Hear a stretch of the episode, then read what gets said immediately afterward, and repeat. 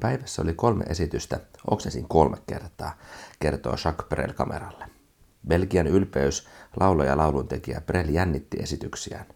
Häntä pelotti, vaikka tasan tarkkaan osasi sen, mitä teki. Ja silti Brel halusi antaa tuo ilta illan perään laulujensa vietäväksi. Kuvat kertovat, kuinka hiki vain valuu valtoimenaan tältä ranskan kieltä persoonallisesti artikuloivalta belgialaiselta. Jos ei ilmaise sanoja koko kehollaan, siitä ei tule laulua, hän sanoo mainoissa ranskalaisessa dokumentissa Jacques Brel ja elämänjano vuodelta 2017. Dokumentti on nähtävissä meille Yle Areenassa. Ei ihme, että yleisöt ovat olleet haltioissaan hänestä ja yrittäneet saada lumaavan taiteilijansa tulkitsemaan yhden ylimääräisen. Mutta Brel ei koskaan saapunut takaisin. Hän oli antanut lavalla jo kaikkensa.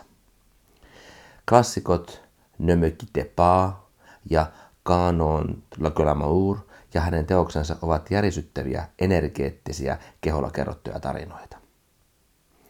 Jos sinulle Brel on tuntematon, en minäkään tuntenut Breliä ja hänen taidettaan hyvin. En älynnyt, vaikka asun itse Belgiassa kolme vuotta. Siksi tämä mainitsemani dokumentti oli kiehtovaa katsottavaa.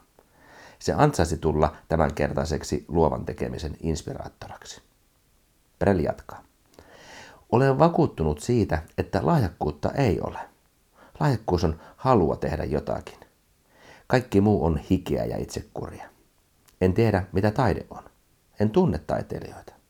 On vain ihmisiä, jotka työstävät jotain suurella energialla.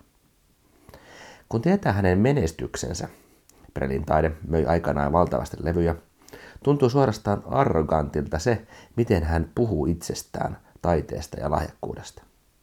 Dokumentissa kameran tallentama Prelin kehon kieli ja sanojen painokkuus kertoo hänen olevan todella tosissaan. Tämä prelimäinen oleminen, keskittyminen tekemiseen koko ihmisyydellään suuren energian saattelemana tuli mieleen lukiessa hiljattain edesmenneestä yrittäjäjohtaja Kirsti Paakkasesta tehtyjä muisteluita. Karismaattisessa Paakkasessa on jotain samankaltaista – maagistakin suuren energeettisyyden auraa. Pakkanen muistuttaa muun muassa siitä, että hän tuli ja pelasti suomalaisen kansallisylpeyden Marimekon 90-luvun lama-aikana. Hän nosti yhtiön konkurssin partaalta uuteen kokoistukseen ja muun muassa menestyneeksi pörssiyhtiöksi. Hänen kanssaan työtä tehneet muistelevat suurta energiaa ja sisua pursunutta pakkasta.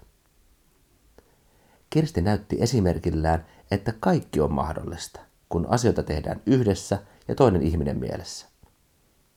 Hän oli aina aito oma itsensä, hänellä oli aseesta riisuva, voimannuttava vaikutus ihmisiin. Se, mikä lähtee sydämestä, sytyttää sydämet.